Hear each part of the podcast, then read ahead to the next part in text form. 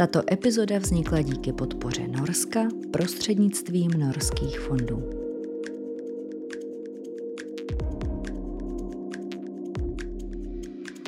Milí posluchači a diváci Vědárny, vítejte u další epizody.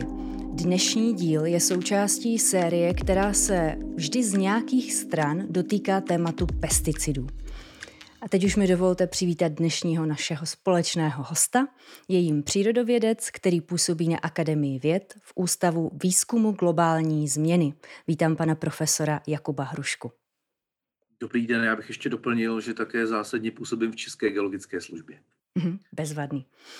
Eh, na úvod teda pojďme navázat na ten medailonek a představte prosím našim posluchačům, čím vším se v rámci své profese zabýváte. Já se zabývám zvlášť poslední dobou hodně, hodně tématy. Eh, já jsem biogeochemik, což je taková ta věda, která se zabývá tím, co se děje na pomezí, eh, dejme tomu, vegetace, půdy, vody, jo, kde se prostě dějou tady ty důležité interakce pro, pro přírodu. Zabýval jsem se hlavně horskými lesy, zabývám se s nimi pořád, ale taky jsem vystudoval analytickou chemii, což je takový, jako řekl bych, docela univerzální obor pro spoustu problematik, tak se poslední dobou hodně zabývám toxicitou pesticidů, protože víme, že prostě naše zemědělská krajina je co se týče biodiverzity, strašně chudá a vlastně neustále degraduje intenzivním zemědělstvím a e, pesticidy v tom bez pochyby sehrávají jednu z dominantních rolí. A taky teda jsem se přichomejtl o travě Bečvy, protože to, jak nám líčili zodpovědné orgány, policie, soudní znalec, to, jak se ta otrava stala, tak to samozřejmě nenechalo chladným, protože tak se to stát nemohlo. Taky se to tak nestalo, ale o tom si když tak popovídáme ještě později. Mm-hmm. Já se ještě na chvilinku vrátím eh, k těm dvěma oborům, nebo k těm oborům, které jste zmiňoval. Geochemie a biogeochemie. Co hmm. všechno nám uh, říkají a případně ještě v budoucnu mohou říci o prostředí, ve kterém žijeme? No, mnoho, je to, je to široká věda, která má jako široký záběr a může toho říct opravdu mnoho právě o tom, co se děje na tom rozmezí půda, voda, vegetace, biodiverzita, ovzduší. Jo. Takže třeba takovým typickým ukázkou biogeochemických výzkumů třeba bylo působení kyselých dešťů, jo, kdy z atmosféry padá kyselina sírová dusičná, nějakým způsobem interaguje s vegetací, s půdou a potom s podzemními a povrchovými vodami. Jo, mm. Takže to je třeba typická ukázka biogeochemických výzkumů, jsou účinky kyselého deště. Mm. Působení dusíku na ekosystémy je taky typická biogeochemická otázka, protože tam zase ten dusík jednak padá z atmosféry, jednak je dodáván do ekosystému hnojivy a transformuje se v půdě a pak vytéká do povrchových vod a má nějakou implikaci samozřejmě pro všechno možné. Takže to jsou třeba takové dvě typické ukázky právě té biogeochemie v tom, v tom cyklu vegetace, půda, vody. Mm-hmm. Když už jsme dvakrát nebo několikrát zmínili to slovo pesticidy, tak když eh, se řekne lajkovi, tak si představí řadu věcí. Doufejme, že po dnešním rozhovoru eh, si rozšíří ty představy ještě dál. Co si představíte vy, když padne slovo pesticidy? No, to je přesně to, co to slovo říká, jo? Pesticid, pesticide je vlastně prostředek na hubení škůdců když to řekneme, když to vlastně doslova přeložíme, tak je to prostě na hubení škůdců. Zajímavé je, že do češtiny se to tak jako eh, překládá eufemisticky prostředky na ochranu rostlin, jo? což vlastně si myslím, že eh, je, je takový jako, eh, že se, že se to jako snaží rovnou vylepšit pověst těm pesticidům, které jsou prostě jedy, které tráví škůdce. Mhm. Jo? A ta angličtina to tak říká, jo? ta angličtina se s tím jako nemaže. Jo? Čili to si má představit jako posluchač. Pesticidy mm. jsou látky, které používáme k otravě různých druhů organismů, aby neškodili těm organismům, které jsou pro nás cílové, což je v tuto chvíli obvykle zemědělská produkce. Mm. Ono, když si vezmeme právě tady tuhle e, definici, tak se nabízí, že to je pravděpodobně nějaké spektrum látek, různých látek, které se dají použít jako pesticidy. Hmm. Přitom jsou rozdílné tím, jak vznikají, tím, jak se chovají. Tak které podle vašich zkušeností z těch pesticidů patří k těm nejrizikovějším pro naše prostředí, pro lidi? Tak ono to pesticidy musíme rozdělit ještě na, na to, na co, na co působí. Jo. Takže herbicidy, ty jsou prostě na ochranu rostlin, ty tráví rostlinné plevele, pak jsou třeba fungicidy, které, které vlastně působí proti houbám, pak máme insekticidy, které působí proti hmyzu. A každé ty látky jsou skutečně úplně chemicky jiné, protože působí na úplně jiné druhy organismů. Uh, ono asi musíme vždycky říct prostě, co máme na mysli, jaký účinek. Jo. Uh, vlastně pro, tu, pro biodiverzitu jsou jako nejhorší biodiverzitu ve smyslu teda jako ochrany, zejména třeba hmyzu, jo, protože tam, je, tam máme v současné době největší problém, obrovský úbytek hmyzu eh, v krajině nejen české, ale vůbec evropské i americké, kde se hodně používají pesticidy, tak eh, to jsou asi pravděpodobně ty nejnebezpečnější látky, protože jsou taky nejpodobnější toxínům, které můžou působit na člověka. Mhm. Jo? Čili eh, na, na ty je upřená velká pozornost, eh, co se týče toho, aby nebyly příliš toxické pro teplokrevné živočichy, protože člověk je teplokrevný živočich. Jo. Přesto ale i těch teplokrevných živočichů v té krajině dramaticky ubývá. Dříve to bylo přímými otravami, protože ty látky byly příliš nespecifické a vlastně trávily generálně prakticky cokoliv živého. Hmm. Eh, a tady jsou různý, různý pro právě těch příkladů jsou strašný spousty, ale já bych vybral třeba dva, Všichni dobře známe DDT, které už se ale nesmí 50 let používat. Jo, přestože v době, kdy ve 40. letech bylo teda objeveno, tak bylo třeba v Americe považováno za naprosto univerzální pesticid, který si prostě máte v domácnostech stříkat a roz, rozprašovat, prostě abyste, abyste se zbavili hmyzu, abyste se zbavili všeho živého v rámci hygieny, aby se posléze ukázalo, že DDT je mutagen, který se prostě dlouhodobě kumuluje v lidském organismu a nejen v lidském organismu. A vlastně od začátku 70. let je používání DDT zakázáno. Ale DDT je strašně persistentní, to znamená, že e, strašně pomalu se rozkládající látka. A dneska bez problémů najdete DDT v zemědělské krajině pořád, protože tam těch 60 let pořád zůstalo. Jo, hmm. Samozřejmě jeho koncentrace jsou jako dramaticky nižší a to DDT tam pořád je. Že DDT je ukázka typu tady těch pesticidů starého typu, které byly obecně velmi toxické, pomalu se rozkládaly. Jo? Z nějakých modernějších látek to už začíná být složitější, protože třeba nejpoužívanější, přejdeme k herbicidům, nejpoužívanější herbicid světa, glyfosát, známý teda pod, pod obchodním označením Roundup, tak ten sice jako by měl být teoreticky naprosto neškodný pro, teple, pro, teplo, pro teplokrevné živočichy obzvlášť, protože je to látka, která blokuje metabolismus některých aminokyselin, a to aminokyselin, které ale mají jenom rostliny. Jo, takže on by měl být jako úplně neškodný pro ten zbytek toho světa, než, než pro ty rostliny. No jo, jenže se ukazuje, že samozřejmě to není tak jednoduché, že po, po té, co se masově používá 30-40 let, tak se přece jenom ukazuje, protože je používán ve velkých dávkách a opakovaně, že e, má i účinky na, na jiné organismy, že má prostě e, má poslední dobou prokázanou jako mutagenitu, současně víme, že způsobuje jako prevalenci výskytu některého, některých druhů rakovin. Přesto pořád e, říkám je, nebo byl donedávna považován za zcela neškodný. Jo. A další důležitá výhodou glyfozátu třeba je, že on se teda rychle odbourává. Jo, ten jako DDT, které tady zůstává desítky let, tak když ten glyfosát přestaneme používat, tak on se během třeba krátkých let bez pochyby zcela, zcela odbourá a v tom prostředí už nebude. Jo. Eh, co ale vlastně se při eh, zkoumání pesticidů a jejich účinků pořád neskoumá, jsou účinky jejich směsí. Jo. Eh, dělají se testy na toxicitu té konkrétní látky. Jo. A samozřejmě každá látka, která se může používat běžně, teda potom na polích, tak ona těmi testy jako musí projít, jo, jinak by se nemohla používat. Ale neskoumají se vůbec jednak dlouhodobé účinky a jednak se neskoumají účinky těch směsí. Hm. A vzhledem k tomu, že dneska se běžně používají na polích stovky až tisíce účinných látek, tak právě ta eh, nebezpečnost těch směsí je prostě velkým oříškem, který prostě v současné době Eh, se dokonce ale ani neřeší moc. Jo. Žádná legislativa na to nepamatuje pořád. Pořád se zkoumají účinky jenom těch, jenom těch individuálních látek. Mm-hmm. A takovou látkou, která se v posledních desetiletích jako taky ukázala jako nejdřív jako úžasná, perfektní superlátka, jsou takzvané neonikotinoidy, což jsou vlastně látky založené primárně na struktuře nikotínu, který jako je dlouho znám.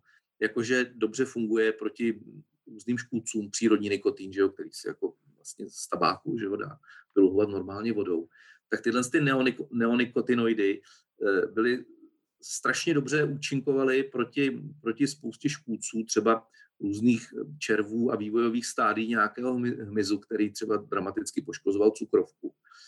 No jenže se samozřejmě ukázalo posléze, až ty neonikotinoidy prošly mnoha testy, že oni ale působí toxicky i na mnoho jiných organismů. Hmm. Jo? A neoniko, neonik, neonikotinoidy eh, jsou dneska asi takovou nejhorší skupinou látek, eh, která působí teda bez pochyby přímo na hmyz bezopratlé a třeba i nějaké teplokrevné živočichy.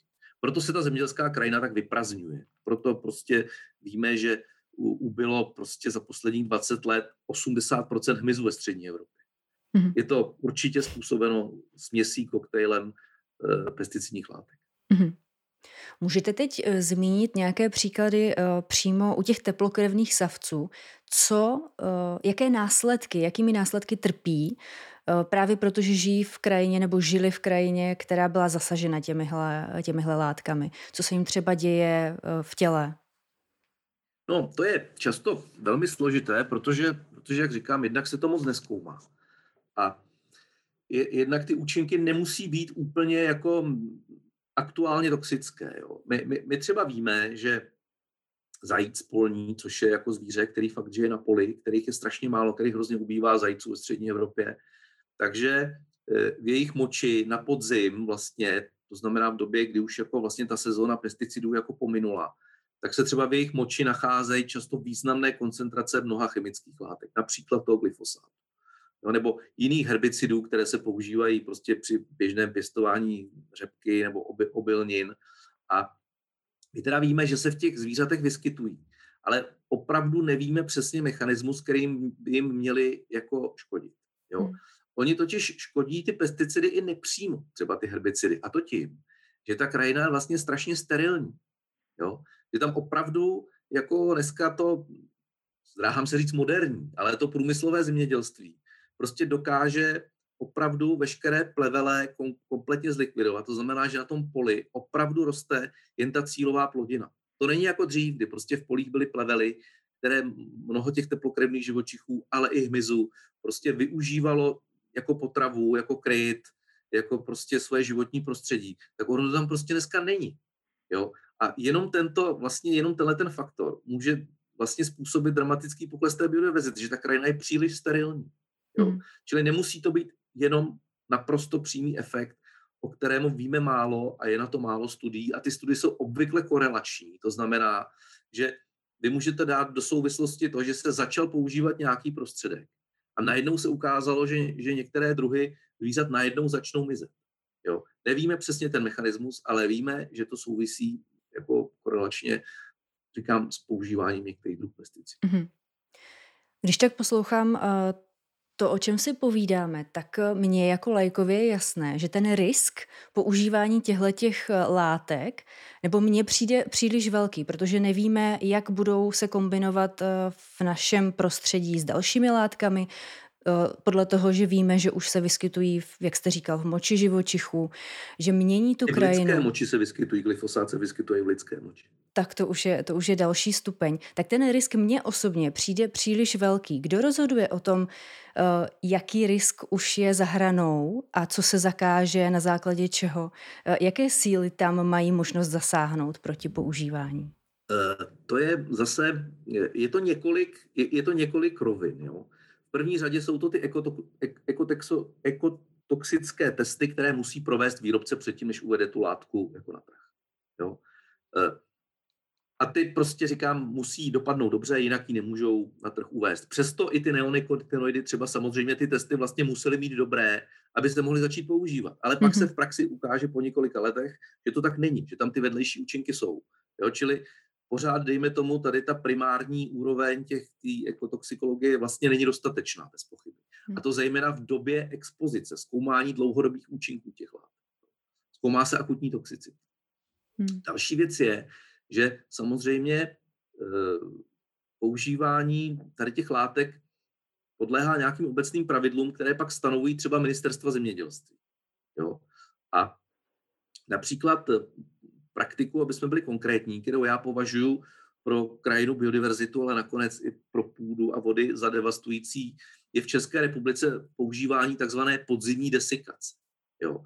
Což znamená, že zemědělci místo toho, aby na podzim zorali, nejdřív třeba mělkou orbu a pak hlubokou orbu, tak oni to postříkají těmi pesticidy. Třeba glyfosát se takhle typicky používá. Prostě ty podrůstky, takzvané, které prostě na tom straništi vyrostou po sklizni, tak se jako ne, nezaorají, ale postříkají se prostě tím herbicidem. Jo? A to je, to je praktika, kterou by klidně ministerstvo zemědělství mohlo zakázat. Jo? Ale nedělá to.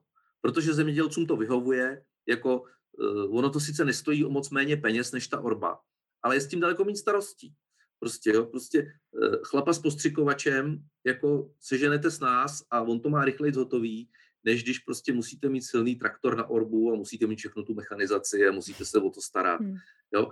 Prostě je to, je to prostě taková nesnesitelně lehká aplikace prostě věcí, které by se dělat neměly. To si myslím, že je strašný problém. Jo?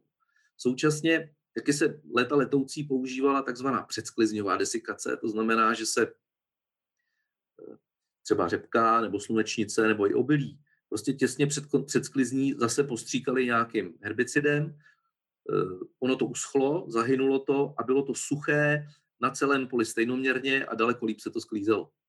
Jo? To je dneska zakázáno pro potravinářské plodiny, ale pro nepotravinářské se to stále používat může, ta předsklizňová desikace. Jo? E, takže já si myslím, že problémem průmyslového zemědělství je vlastně používání pesticidů v situacích, kdy to vůbec není nezbytné.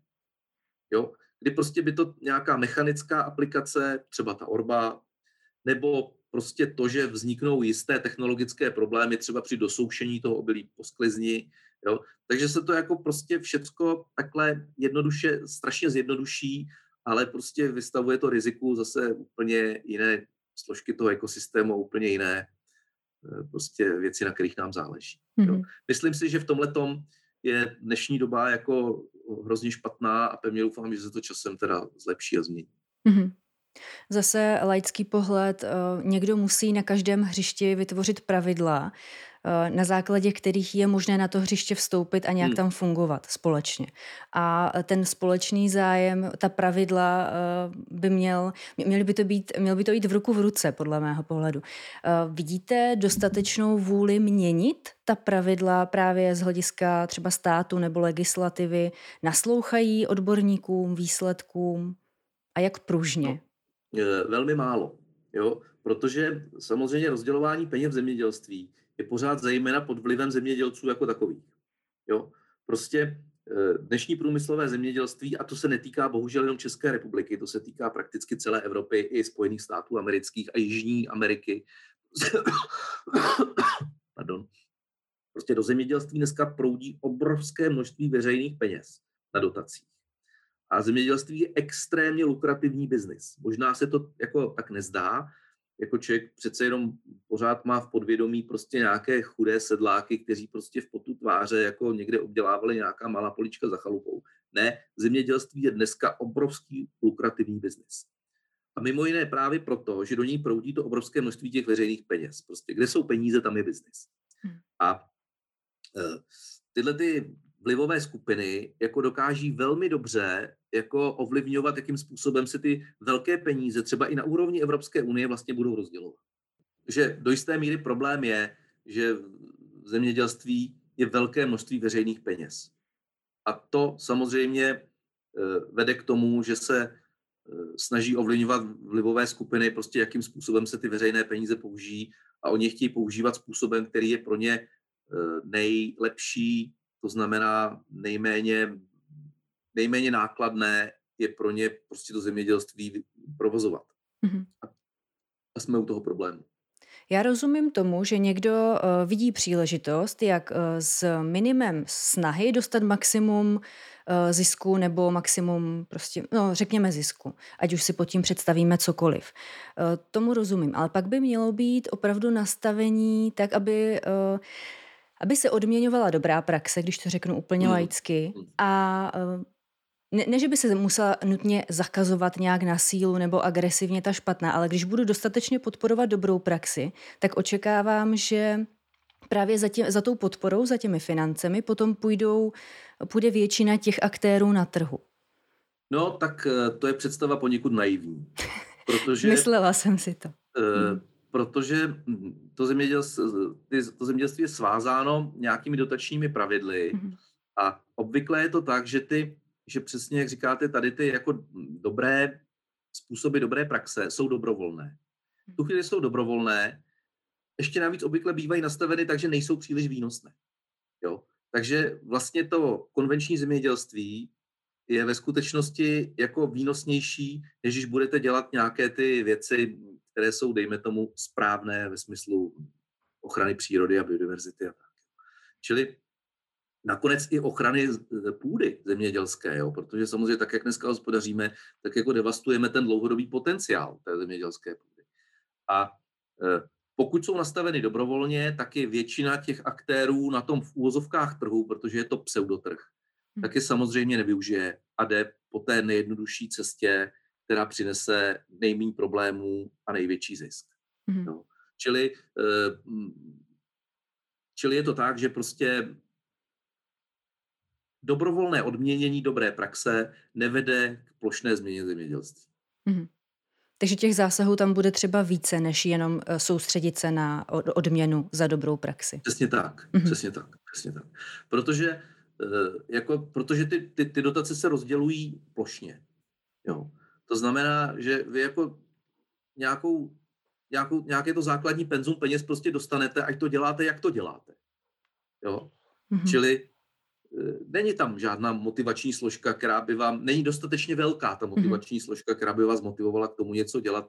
Já si myslím, že tady jednoznačně je nutná ta regulace z vrchu. Bez, bez toho to podle mě nejde.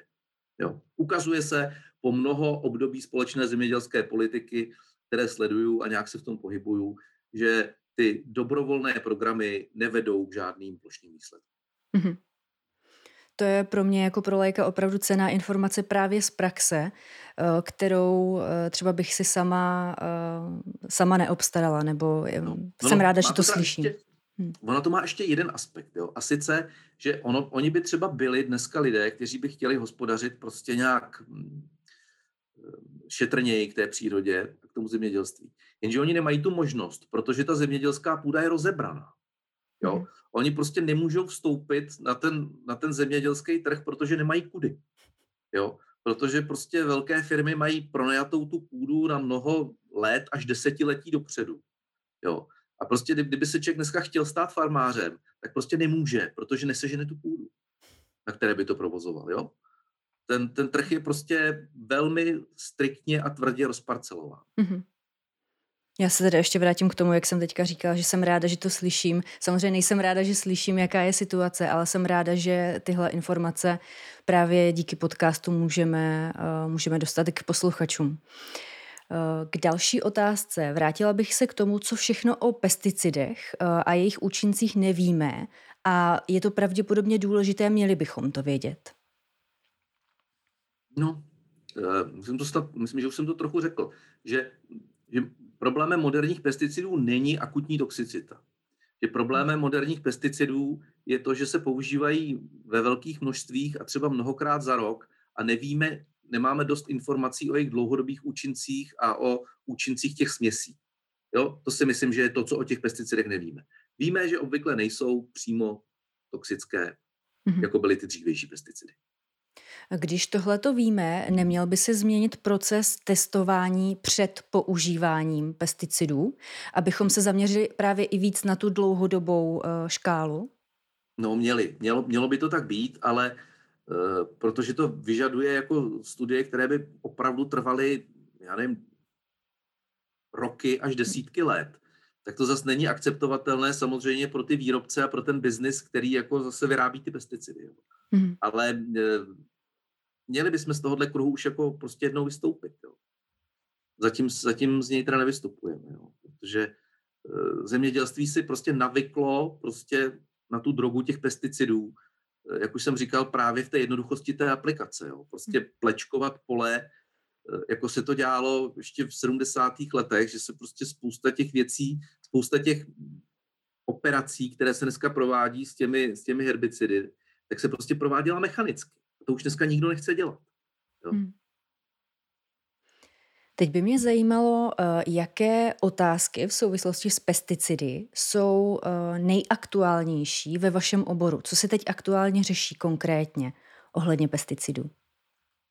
Eh, řeší se to, jestli například by aspoň drobná struktura změny krajiny, to znamená, že byste do těch obrovských monokulturních lánů členili nějaké plochy, které nebudou pesticidy ošetřovány, a budou mít nějaký přírodnější charakter. Jestli by se tím třeba zlepšila ta biodiverzita, biodiverzita krajiny. Jo? Hmm. Příklady z Rakouska ukazují, že to tak je, jo? že prostě, i když se používají pesticidy, ale máte pestrou krajinnou strukturu, tak ty důsledky na biodiverzitu nejsou zdaleka tak devastující, jako když máte ty obrovské monokulturní lány. Hmm. Jo? Ve zkratce, když to řeknu. To je studie, na který zrovna pracujeme s kolegama. A Eh, to si myslím, že, eh, protože já bych pesticidy jako prostě totálně nezavrhoval. Jo. Já neříkám, že máme zakázat používání všech pesticidů. Já v žádném případě neříkám, i když by si to tak nějaký zemědělec mohl přeložit, tak já říkám mhm. ne. Jo. Pesticidy samozřejmě jsou důležité, ale je důležitá míra jejich užití a je důležitý, v jakém prostředí jsou používány. Mm-hmm. Jo. I když v Rakousku, tady hnedka za moravskou hranicí, pesticidy používají také, ale mají mnohem pestřejší strukturu krajiny, mají menší ty pole, tak tam eh, vliv na tu biodiverzitu je mnohem, mnohem menší než u nás, kde se třeba používá i třeba absolutně méně pesticidů na hektar. Ale ta krajina je tak strašně fádní, že to stačí prostě na to, aby to udrželo tu biodiverzitu jako ve velmi špatném stavu. Mm-hmm. Takže když budeme lépe pečovat o strukturu krajiny, tak se pak i ta krajina lépe bude vyrovnávat s těmi látkami, ano. které my si můžeme zachovat. Ano, ano, hmm. určitě to také. Hmm. Když jsme zmiňovali na začátku, že pesticidy eh, je vlastně spektrum různých látek, existují na tom spektru pesticidů i látky, které jsou um, velmi uh, šetrné a přívětivé ke krajině, k biodiverzitě, k živočichům a přitom jsou i účinné proti konkrétním škůdcům? Jsou nějaké tedy účinné alternativy? No, eh, to je dobrá otázka, na kterou vlastně do jisté míry neumím odpovědět. Jo. Protože ono je to tak, že třeba máme režim ekologického zemědělství, který je teda u nás podporován taky, že jo. A v režimu ekologického zemědělství se nemůže, nemus, nemu, nesmí používat prakticky žádné pesticidy. Jo. Čili Eh, ono to, ono to zemědělství bez těch pesticidů nebo s jejich jako malým množstvím jako provozovat jde. Akorát to prostě vyžaduje přece jenom nějaké úsilí, znalosti a nějakou prostě řekl bych, jako žití s tou krajinou a s tou přírodou. Jo. Je to tak. Jo, prostě řekl bych, že třeba to, co vede k tomu, že se může používat menší množství pesticidů a přitom to je pořád ještě relativně konvenční zemědělství. Je takzvané regenerativní zemědělství, kdy se třeba, který, který se například vyznačuje tím, že vlastně pěstujete na polích velké množství meziplodin. To znamená, sklidíte řepku, sklidíte obilí, zasejete mezi plodiny nějakou směs, ve které jsou třeba rostliny fixující dusík, třeba bob, do toho nějaké, nějaké rostliny, které vytvářejí velkou biomasu a které třeba kvetou i v té době prostě vlastně pozdního léta. Vy tím jednak vytvoříte trochu náhradní biotop pro ty zvířata, kterým jste ho sebrali tím, že jste to všechno sklidili najednou na velkých plochách. A kromě toho, když na podzim potom ty, eh, ty, ty meziplodiny jako jsou zralé v úzovkách nebo přijde mráz, tak vy je můžete prostě zaorat vrátit do půdy organickou hmotu, která tam také chybí, o tom jsme nemluvili. Eh, současně trochu nastartujete vlastně tvorbu půdy, protože jeden problém obrovský je, že my tu půdu vlastně neustále ztrácíme erozí a, a různými jinými postupy. A, a nemusíte tolik hnojit. A dokonce i teda zemědělci, kteří tohleto provozují, klidně ve věkým, říkají, že ušetří i pesticidy. Mhm. Jo? Protože vlastně zlepšují tu strukturu a vlastně se najednou ukazuje, že ty, že ty škůdci, které musí hubit, se pak v té pestřejší krajině zdaleka nevyskytují tolik. Jo. Mm. Je to prostě, je to složitý a myslím, že se jako časem dokážeme vrátit k něčemu, co dává větší smysl, než to prostě tu krajinu chemicky prostě moderovat nejen těmi pesticidy, ale třeba i velkým množstvím hnojiv. O tom jsme nemluvili a možná to, to ani zabíhat nebude. Mm-hmm. Mně se na tom vlastně líbí, že mm, podle, nebo já tam vidím cestu, jak eh, třeba drobný, drobnější úpravou toho, jak hospodařím, se dá, uh, se dá docílit dobrých výsledků, i když třeba pořád používám pesticidy, jde prostě o ten přístup, který nemusí být tak náročné uh, zapracovat, když ten zájem, eh, když ta motivace pro mě eh, je důležitá, chci, abych mohla třeba na daném místě s danou půdou pracovat eh, nejenom v řádu krátkých let, ale prostě i do budoucna, tak stačí upravit, jak se říkal, používat třeba meziplodiny nebo zmenšit pravděpodobně pole, udělat větší různorodost. Těch zásahů tam může být pravděpodobně celá řada a e, líbí se mi, že tam e, tím pádem je cesta, kterou si můžou e, ti daní lidé vybrat, jak k tomu oni můžou přistoupit. Že tam není jenom cesta, ne, nesmíš šáhnout od teďka na pesticid a poraď si sám, ale že tu cestu tam teda vidím, podle toho, jak, jak si povídáme.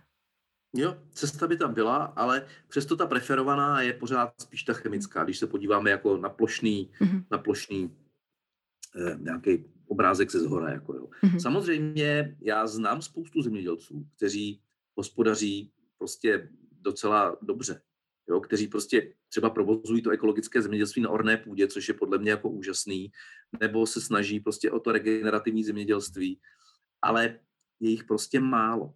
Jo, prostě ty plochy, které oni obdělávají, jsou v podstatě zanedbatelné vůči tomu běžnému průmyslovému zemědělství, bohužel. Mm-hmm. Když teď navážeme na to, eh, že jste zmiňoval nutnost té změny z hora, eh, přenastavení těch pravidel, tak co jsou další kroky, které by podle vašeho názoru eh, bylo třeba udělat, aby se ta situace začala zlepšovat? Situace Já s myslím, biodiverzitou, že, se vším. Že, že vždycky velmi účinný je tlak z dola. Jo? Že prostě, když si to lidé nenechají líbit, že jim prostě jako dvakrát za rok nateče nateče z erozních polí nad vsí prostě půda do zahrady a na, na náves. Když prostě vidějí, že když s postřikovačem jedou kolem zahrady, takže jim potom chcípnou stromy, nebo včelařům, že prostě umřou, umře, umřou včely, protože prostě v nesprávnou dobu tam jezdili s tím postřikovačem, s těmi pesticidy. A ty látky samozřejmě jsou vůči včelám často velmi, velmi jako toxické. Takže prostě ten tlak z dola. Jenže zatím je to tak, že prostě myslím si, že pořád je hodně lidí, kteří jako mají takovou tu nucenou představu, že se to dělat musí a že to jinak nejde. Mm-hmm. Jo? A že oni tak trochu jako řeknou, no, ale když to jinak nejde, my bychom prostě měli hlad a nebyly by potraviny, což vůbec není pravda. Jo? E, potravinářských plodin je vlastně pořád relativní dostatek, skoro by řekl i nadbytek v Evropě. Jo? Uvědomme si, že jenom v České republice je prostě asi tři čtvrtě milionu hektarů orné půdy zatravněno. Právě proto, že ta produkce byla prostě příliš vysoká, prostě před těma 20 lety, 30. Jo. Současně na asi 15% orné půdy se pěstují biopaliva, jo, čili hmm. žádná potravinářská produkce. Problém s množstvím potravinářské produkce určitě není ten problém, kterým zdůvodňovat prostě to devastační zemědělství. Mm-hmm. Pojďme teď přejít eh, k tomu tématu, které jste zmiňoval už na začátku, a to je ta ekologická katastrofa na řece Bečvě, od které uplynulo už více než dva roky. A pořád je stále spousta nejasností, eh, spousta vyloženě už vyvrácených věcí, které jste už naznačoval. Tak uh, pojďme nejdřív k tomu, proč vůbec vznikl takový binec a chaos okolo této události.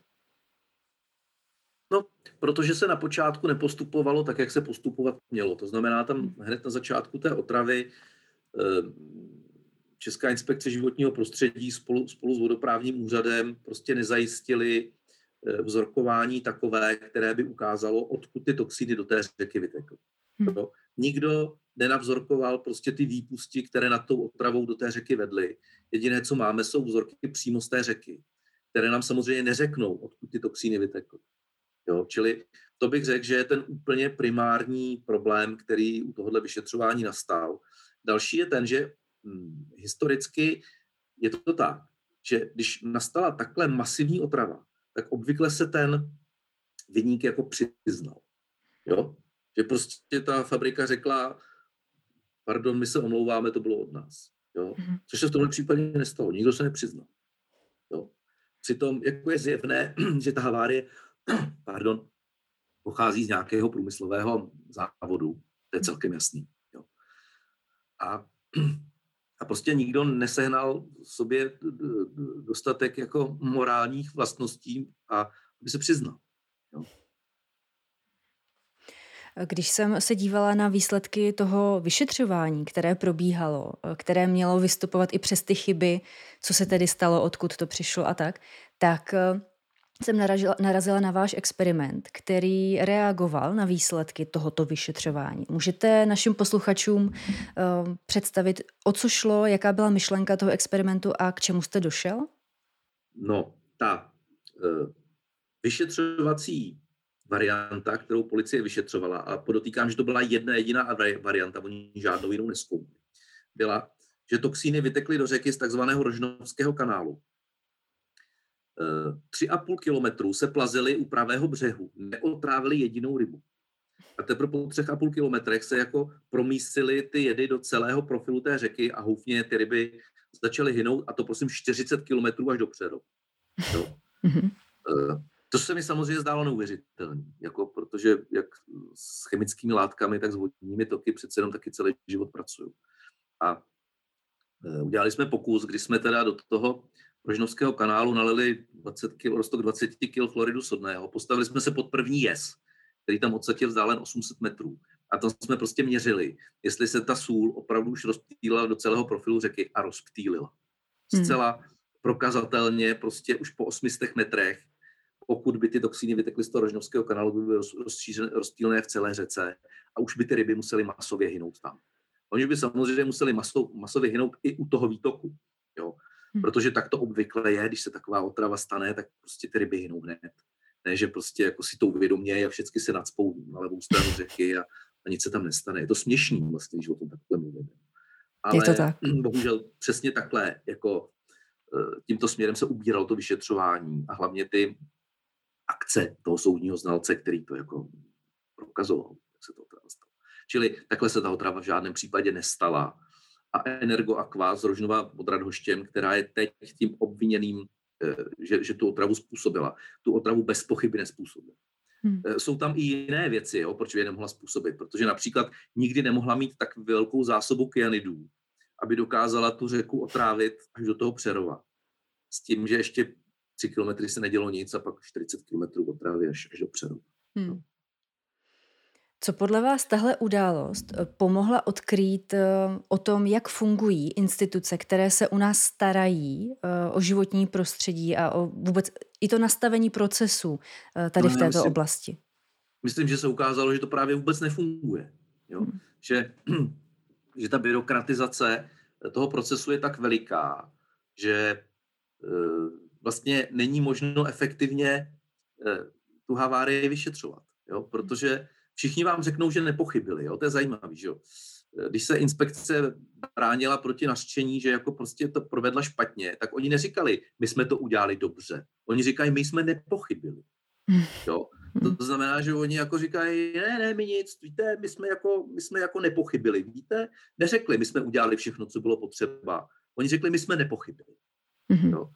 A s tímhle přístupem samozřejmě asi eh, se, se, se časem stane, že nikdo nepochybí a nic se nevyšetří. Hmm. No. Prostě ukazuje potom, že, jo, že, že třeba rybáři nabrali vzorek z té vody v tu chvíli, kdy tam ty ryby umíraly. Jo. Nabrali taky vzorek z toho hlavního toku. Takže ono by to vlastně o mnoho lepší informaci nepřineslo, než potom ty vzorky, které nabrali o půl hodiny později hasiči. Ale ty hasiči, ty, ty, ty rybáři ty vzorky nabrali zcela správně, protože oni jsou na to školení, jak se taková věc má dělat, když je havárie. Protože když je havárie, tak vy prostě nemůžete čekat, až přijede, až přijede jako školený vzorkař, který má razítko na to, že ten vzorek odebral správně. Jo? Protože ono odebrat ten vzorek není, žádný, není žádná věda. Jo? Hmm. To prostě říkám, říkám zcela, zcela otevřeně. Prostě vezmete petku od jakékoliv vody, takhle ji třikrát vypláchnete, pak ten vzorek naberete a máte to odebráno úplně stejně dobře jako nějaký prostě certifikovaný vzorkař. Jo. Oni to ty rybáři udělali No a ta inspekce prostě řekla, že ty vzorky nemůže použít, protože byly, protože byly jako laicky odebrány, že nebyly odebrány odborně. Hm. Jo? Jo, je, to, je to strašně nebezpečný takovýhle přístup k věcem, kdy prostě jako místo, abyste, abyste šli po věcné správnosti, tak jdete po té formální správnosti. Mm-hmm. No.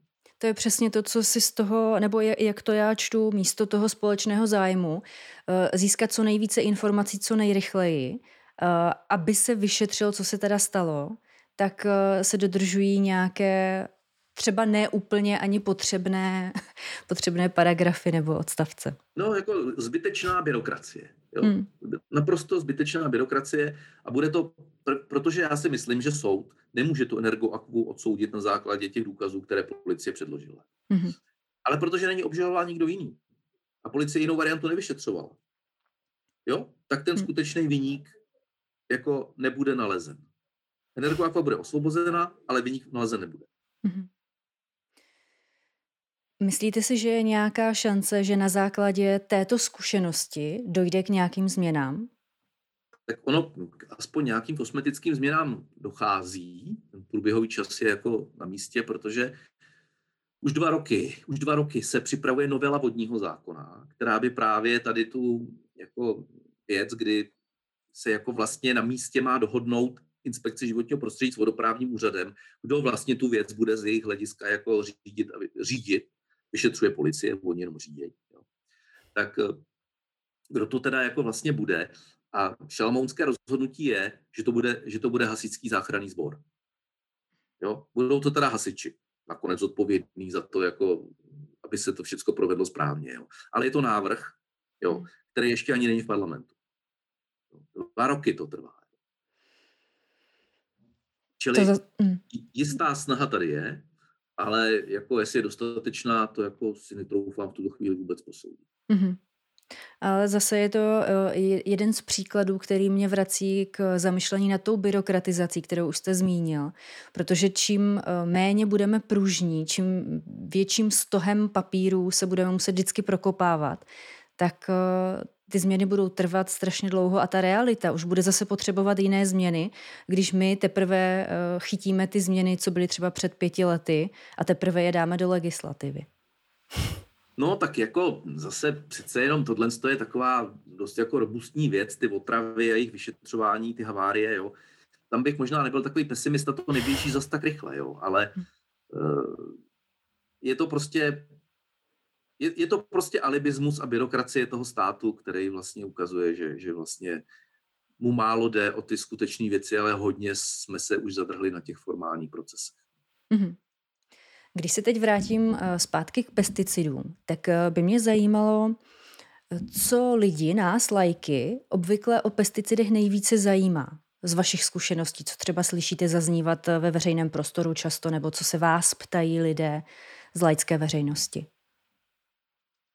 Eh, já si myslím, že laická veřejnost tak jako prostě cítí, že to s těma pesticidama jako není úplně košer a v pořádku. Ale protože je to problematika složitá, tak se v tom úplně neorientují. Mm-hmm. Takže prostě uh, se tam, se tam mísí takový ty jako hodně radikální jako požadavky, jako zakažte to. Až k tomu prostě to přece musí být, protože by byl hlad. Jo. A vlastně eh, Obvykle pak každého zajímá jeho nějaký naprosto konkrétní, jako nějaký konkrétní případ, který se jemu stal nebo který je mu blízko. A řekl bych teda, ať to zní jako trošku legračně, že vlastně největší starost lidi mají, jestli vlastně můžou používat ten randap na zahrádce, mhm. místo toho, aby museli ten plevel vyškubávat, jo. Jo, protože říkají, no teď to je tak krásný, to jde tak snadno, já pak mhm. nemusím těma hrabičkama tam jako prostě, jo, že, že ta, že oni mají vlastně obavu do jisté míry často někteří o to, aby nepřišli o tu svoji vlastně taky jednoduchost toho života, jo? že to vlastně je stejně jak ty zemědělci. Mm-hmm. Prostě řík, že nakonec je jí milejší eh, nezaplevelený chodník, než vlastně ty zdravotní rizika. Protože tam nejsou žádný jako akutní zdravotní rizika. Prostě. Mm. Kdyby to samozřejmě bylo tak, že by si ty lidi jako to postříkali a pak jim chcípnul pes, tak by to samozřejmě jako viděli jinak. Jo ale říkám, ty moderní pesticidy jako nejsou akutně toxické. Mm-hmm. Proč bychom se podle vás vůbec ještě, měli... Pardon, jako ano. ještě často, často teda jsou to úhyny včelstev, teda jako, jo, který vždycky vzedmou eh, na nějakém konkrétním místě tu debatu, protože úhynu včelstev jako si, si všimne nejen ten, si všimne samozřejmě ten včelař, ale třeba si toho všimne i to okolí. Jo. Tak to bych řekl, že je taky takový jako dobrý bod, když se o tom najednou začne aspoň na chvíli mluvit, když prostě někde se postřikama pesticidů zlikvidují nějaká včelstva. Mm-hmm. Teď mám právě otázku uh, i směrem k nám k lajkům. Proč podle vás bychom se opravdu měli pesticidy zabývat, uh, brát to jako důležitou otázku, důležité téma, a to bez ohledu na to, jakou profesi máme a co děláme? Tak já myslím, že jsme to jako už v těch předchozích otázkách jako zodpověděli, jo? protože je to nepřiměřeně riskantní používání chemických látek, které známe pouze částečně a které prostě působí na, na naše životní prostředí. Jo. A teď hmm. jedna otázka je prostě biodiverzita, struktura krajiny, druhá věc je lidské zdraví, to obvykle lidi zajímá víc. Jo. A e, zrovna tady prostě e, je vliv těch pesticidů zkoumán, zkoumán žalostně málo, ale žalostně. Jo. Prostě nejsou žádné, nebo je velmi málo jako kvalitních studií, které by jako dávali Eh, do souvislostí množství a, a, a spektrum používaných látek eh, s nějakými chorobami. Jo. Mm-hmm. To je prostě strašně málo, strašně málo uh, se, se tohle to zkoumá. Ono se to totiž zkoumá těžko, ono je to mm-hmm. složitý. Jo. Vstupuje do toho spousta nejrůznějších parametrů, takže najít opravdu tu linku mezi tou příčinou následkem je opravdu těžké. Jo. Mm-hmm. No ale ještě navíc se to evidentně příliš nepodporuje. Hmm. Já když to třeba vztáhnu k tomu, jak spousta lidí i z mého okolí si v posledních letech začíná více uvědomovat třeba ohledně farmacie, léků, které užívají, eh, jestli eh, opravdu je nutné to užívat, eh, co v té pilulce vlastně je, co konkrétně to dělá, ale přitom třeba jedí potraviny, ve kterých jsou látky, o kterých vůbec nic neví, hmm. látky opravdu jako průmyslového typu, které, když se smíchají s nějakými jinými v jiné potravině, kterou běžně jí dávají dětem, tak to třeba si vůbec neuvědomují. A neříkám, že to je jejich vina. Třeba to opravdu nevědí a nenapadá je, že je opravdu důležité se tím zabývat, protože to je realita, jak jste říkal, že i v moči lidí nebo v tělech lidí se nacházejí zbytky pesticidů, které přijímáme ze svého okolí. Hmm, je to tak, no tak jako třeba s tím DDT, že jo, ještě relativně nedávno prostě byla učiněná studie, že se prostě nabrala eh, krev prostě tady středoevropské populaci a prostě hm, všichni starší lidé měli DDT v těle, jo, pořád. I po té, co se 50 let smí používat, jo. Čili je to, je to fakt, eh, hm, je to problém a je to problém málo řešený a eh, myslím si, že zbytečně se zatěžujeme těmito látkami na úkor eh, prostě snadnější práce zemědělců. Mm-hmm. Já nemám moc ráda, když se eh, tahle témata schazují ze stolu s tím, že je to alarmismus, protože hmm. mně primárně nejde o nějaké eh, vzbuzování alarmu, ale opravdu spíš o to, že my bychom měli být schopni posoudit riziko, do kterého se vydáváme. A k tomu potřebujeme informace, potřebujeme být informovaní a pak si ho sami vyhodnotit. Takže neberu to jako alarmismus, ale opravdu spíš jako měli bychom toto vědět. Hmm. Informovanost, jo.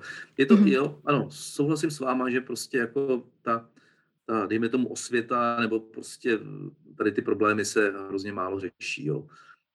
Ono, eh, samozřejmě se to zlepšuje třeba s tím, je, nebo lepše, více o tom mluví, protože třeba ještě před nějakými deseti lety, patnácti, vlastně ta analýza těch pesticidů jako vlastně nebyla technicky úplně dobře masově přístupná. Jo.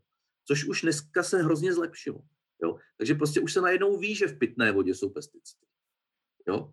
A to je jako prostě e, důležitý, aby se, aby se prostě tady ty věci víc zkoumaly a dávalo se to víc na veřejnost. Třeba já vám řeknu, úpravna vody želivka loni spustila úplně nový stupeň čištění vod. Jo. A to je právě, eh, právě filtrace přes aktivní uhlí. Mm-hmm. Právě, aby se odstranili pesticidy a zbytky léků. Kterých samozřejmě v té ukázalo se, že, že ta přehrada, nechci říkat jejich plná, ale že jich tam prostě jako významné koncentrace jsou. Jo? Takže to prostě vyvolalo obrovskou investici do, do čištění té pitné vody znovu. Jo? A ono by bylo samozřejmě lepší, kdyby jsme tu vodu nemuseli čistit, ale kdyby už ta voda, která dotečí do té přehrady, nebyla těmi látkami znečištěna. Na závěr mám pro vás otázku ehm, ne ohledně odhadu budoucího vývoje, protože chápu, že to je velice náročné, zvlášť u takhle komplexní věci, jako jsou pesticidy v životním prostředí. Tak se zeptám spíš na vaše osobní přání toho, jak by mohl vypadat ten nejlepší možný scénář, co byste si přál, eh, aby se stalo v budoucnu. No já bych si přál, aby se zlepšila struktura krajiny zemědělské. To znamená, aby tam bylo víc těch remísků, aby tam bylo prostě víc otevřených vod, eh, aby tam byly meandrující toky, aby tam byly nějaké stromy, aby se prostě uplatňovaly principy zemědělství, které nejsou založené na té masivní chemizaci. A pak říkám, nejsem pro zákaz pesticidů, ale prostě jejich použití by pak bez pochyby i z tohohle hlediska určitě v té krajině mohlo být menší. Mm. A to bych si já přál, aby to teda takhle, takhle bylo. A současně bych si přál, aby prostě byla daleko větší osvěta mezi lidmi, že skutečně to není tak, že kdyby nebylo takové množství pesticidů a hnojiv používáno, takže bychom měli hlad. Není to tak. Jako prostě. Samozřejmě eh, levné potraviny jsou to co, to, co vlastně přinesla tady ta doba masivních dotací do zemědělství a tím pádem jako tady zlepšení tady všech těch parametrů úrodnosti, ne úrodnosti, ale eh, zvyšování výnosů. Hmm. Prostě eh, potraviny jsou dneska extrémně levné, i když se to možná lidem nezdá. Jo? Prostě tak levné potraviny, jako jsou dneska, nikdy nebyly. Když se podíváte prostě na to, kolik vynakládá, vynakládáme eh, peněz na to, aby jsme, aby jsme si koupili potraviny, tak je to mnohem méně, než vynakládali naši rodiče, naši prarodiče, kde to bylo prostě daleko, daleko víc. Hmm. Já vám moc děkuji za to, že jste si udělal čas na vědárnu a na náš rozhovor. Moc vám děkuji a ať se vám moc dobře daří. Tak jo, já děkuji a doufám, že to někam posuneme.